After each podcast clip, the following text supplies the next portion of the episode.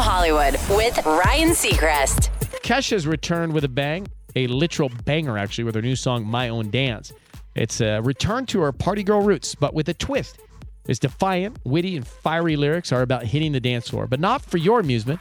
Strictly for hers. Here's a taste. Hey,